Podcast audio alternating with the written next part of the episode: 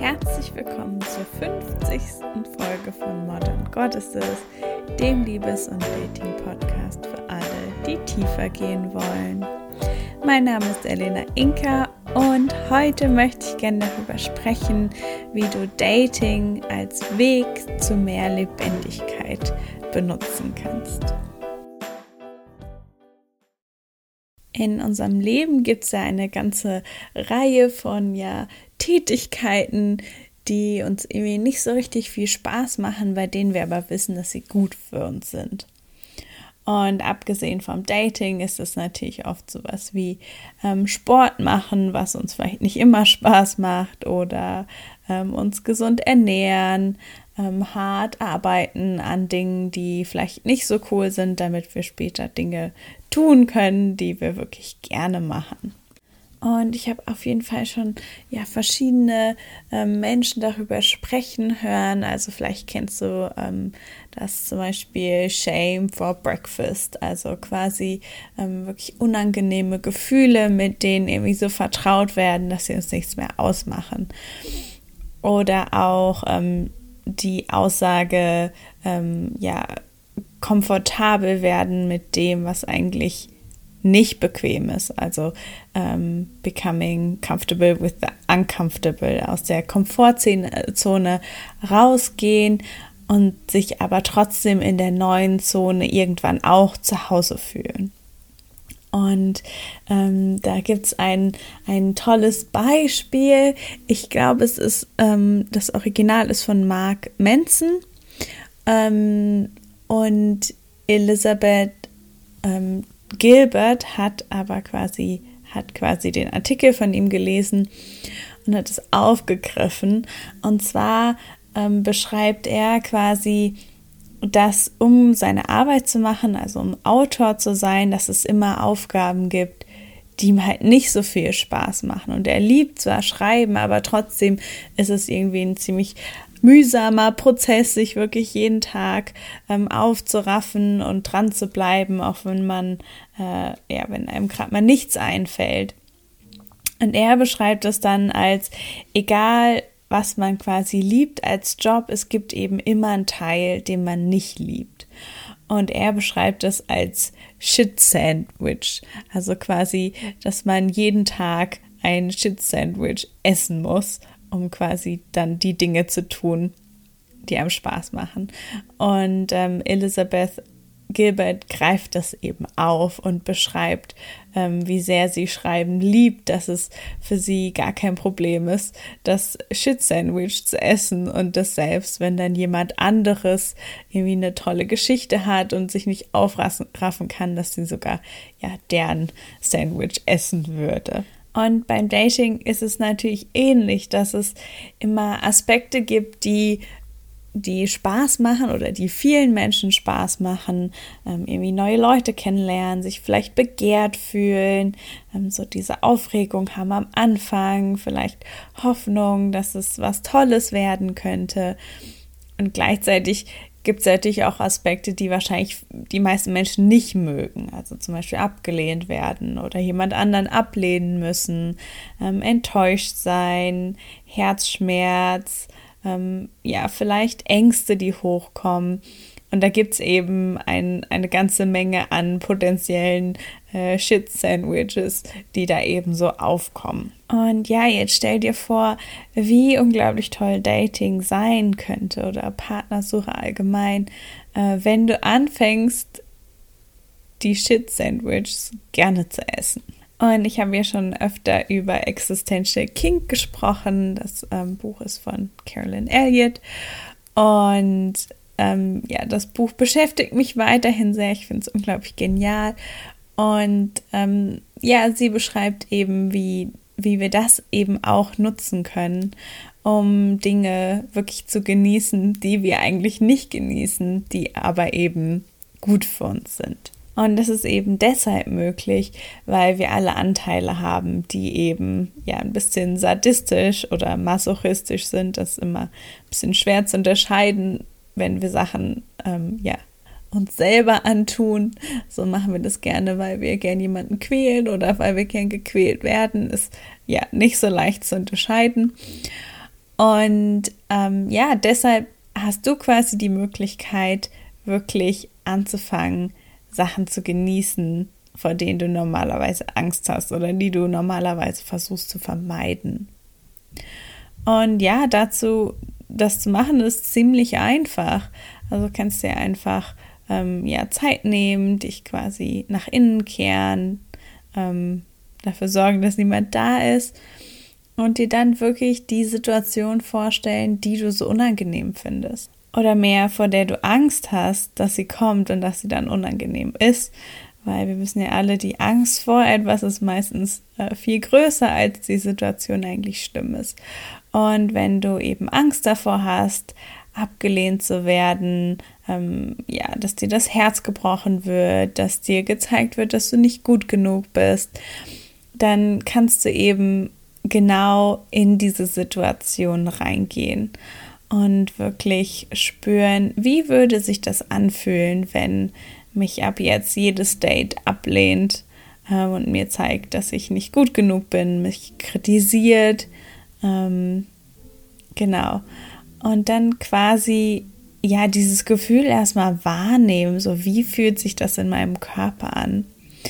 Und dabei eben zu versuchen, die Bewertung rauszunehmen. Also nicht mehr zu sagen, oh, das Gefühl fühlt sich schlecht an, sondern wirklich einfach das Gefühl zu fühlen und zu spüren, so ob denn nicht ein Teil von dir ist, der das eben auf eine ja perverse Art und Weise genießen kann, abgelehnt zu werden. Und ja, ein kleiner Disclaimer hier.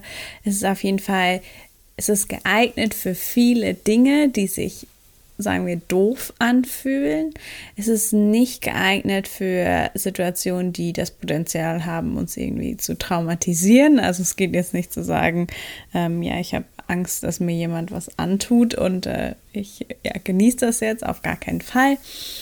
Und ähm, auch nicht, also wenn du merkst, dass du gerade irgendwie deprimiert bist, dass es dir gar nicht gut geht, dann würde ich das auch nicht empfehlen, sondern am besten lässt sich diese Übung machen, wenn es dir gerade schon gut geht, wenn du eine gewisse Menge an Humor hast, ähm, die du dafür benutzen kannst. Das ist auf jeden Fall auch witzig. Und ja, also eher aus einem ja, sehr guten Zustand heraus, in dem du dich wohlfühlst, indem du das irgendwie mit Leichtigkeit angehen kannst.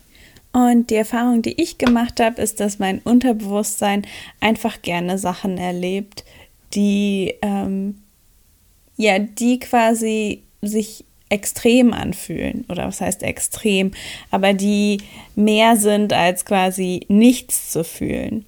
Und dabei ist es dann ja, egal eigentlich, ob sie positiv oder negativ sind, solange sie eben stark sind. Und ähm, ja, durch diese Übung, also durch Existential King, habe ich eben wirklich ähm, gelernt wahrzunehmen, so ich bin ein eher ängstlicher Mensch, ähm, wie sich eben Angst anfühlt, wenn ich sie nicht ablehne, sondern äh, wenn ich sie quasi ähm, wirklich annehme, wenn ich anfange, sie zu genießen. Und es fühlt sich eben an wie Aufregung im Körper. Und genauso kann es eben sein äh, mit all diesen Dingen, vor denen du Angst hast. Also diese Angst vor Ablehnung, ähm, wirklich diesen dunklen Teil in dir zu finden, der das total gut findet, sowas zu erleben, einfach weil es sich extrem anfühlt und weil wir eben auch polare Wesen sind. Also wir wollen nicht nur Gutes, sondern, das heißt Gutes, jetzt bewerte ich das selber. Aber so das Leben ist eben komplett mit seinen ja, Höhen und Tiefen, mit seiner Schatten- und Sonnenseite und eben anzufangen, sich nicht mehr gegen die Schattenseite zu wehren, sondern sie zu integrieren. Und stell dir vor, wie aufregend Dating plötzlich ist, wenn du nicht nur die Sachen genießt, die du bisher genossen hast, sondern wenn du plötzlich auch die extremen Gefühle genießen kannst, die dabei eben auch aufkommen können und die du vorher als negativ bewertet hast. Und vielleicht kennst du die Metapher mit den zwei Wölfen. Da geht es eben darum, dass ein ähm, ja, alter Stammesführer sitzt mit seiner Familie und seinem Enkelsohn am Lagerfeuer und sie reden eben über das Leben und all die Herausforderungen, die es da gibt. Und dann fängt eben dieser, ähm, ja, der Alte an ähm, und er erzählt von einem inneren Kampf. Und der Kampf ähm, geht eben darum, dass eben zwei Wölfe in ihm leben und der eine Wolf ist ja böse und er steht eben für Hass und Zorn, für Neid, für Anspannung, Eifersucht, Selbstmitleid, all diese Dinge. Und der, der zweite Wolf ist eben der, ja, der gute Wolf und er verkörpert die Liebe, die Freude, Frieden, Gelassenheit, Hoffnung und all diese Eigenschaften. Und dann schaut eben, dann denkt dieser kleine Junge kurz darüber nach und fragt dann seinen Großvater, ja, welcher dieser beiden Wölfe gewinnt den Kampf. Und dann sagt eben der Großvater, den, den du fütterst. Und am Anfang fand ich die Metapher total schön, als ich sie das erste Mal vor ein paar Jahren gehört habe. Und ja, inzwischen sehe ich sie tatsächlich sehr anders. So, inzwischen sehe ich sie eher als ja jenseits von jedem Mitgefühl auch, was wir für uns selber haben, für unsere ja dunklen Gefühle, die ja auch irgendwo herkommen. Und ja, wenn wir aufhören, diesen Wolf zu füttern, also gerade wenn ich ihn mir als Wolf vorstelle, so, dann wird er auf jeden Fall sich selbst sein Futter suchen. Und wer weiß, was das ist. Und ja, wenn wir anfangen, ihn zu akzeptieren, wie er ist und ihn gut zu behandeln, ihm Anerkennung zu geben dafür, dass er da ist, dann ja, wird er von selbst zahm werden. Und es ist eben genau dieses Gefühle sind in der Regel erst ein Problem, wenn wir sie nicht zulassen. Dann bleiben sie so ein bisschen in unserem System stecken und fühlen sich irgendwie so, ja, schwer an und irgendwie zäh und wenn sie aber frisch sind, dann bringen sie eben unglaublich viel Lebendigkeit in unser Leben.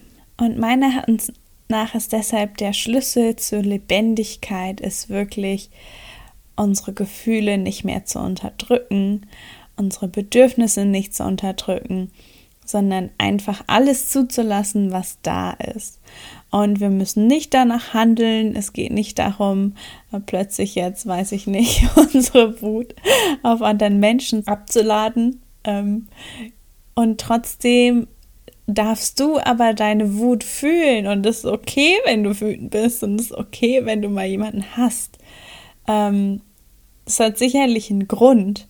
Und wenn du aber dich selbst dafür verurteilst, da irgendwie eine Schicht von ja, Scham und Schuldgefühlen drüber machst, dann arbeitet das Ganze eben im Unterbewusstsein. Und ja, macht einen ziemlich fertig.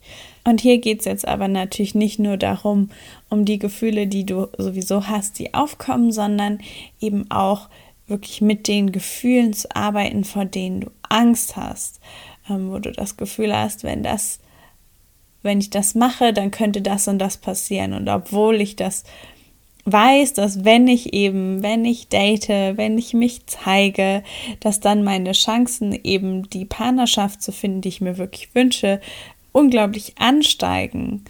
Und dass eben, wenn du quasi übst, mit deinen Ängsten ähm, bequem zu werden, also wirklich okay zu sein mit den Gefühlen, vor denen du vorher Angst hattest, dann wirst du plötzlich ein ganz anderes Dating-Erlebnis haben. Und plötzlich kannst du das Ganze genießen und nicht nur einzelne Aspekte davon. Und deshalb lade ich dich ein, dich zu fragen, ja, was ist dein Shit-Sandwich beim Dating? Das Ganze funktioniert übrigens auch wunderbar in anderen Lebensbereichen. Ähm, egal, ob es ist, irgendwie Reden zu halten, Menschen anzufragen, ähm, Sport zu machen. So, du kannst zwar alle möglichen Bereiche ähm, verwenden. Und genau hier ist aber jetzt die Frage, wie sieht es bei dir im Dating aus? Was sind wirklich die Bereiche, vor denen du Angst hast, die vielleicht auch machen, dass du Dating immer wieder quasi alle Vorhaben über den Haufen wirfst und das Handtuch werfen möchtest. Ähm, ja, was sind diese Faktoren? Und dann wirklich neugierig werden und entdecken, ähm, was kann mein Körper eigentlich alles fühlen und bin ich in der Lage, alle Aspekte von diesen Gefühlen, vom, vom Leben wirklich zu genießen und zu spüren, ja, wie viel Lebendigkeit darin steckt. Und das war es auch schon wieder für heute. Ich hoffe, du konntest was für dich mitnehmen und freue mich, wenn du beim nächsten Mal wieder mit dabei bist.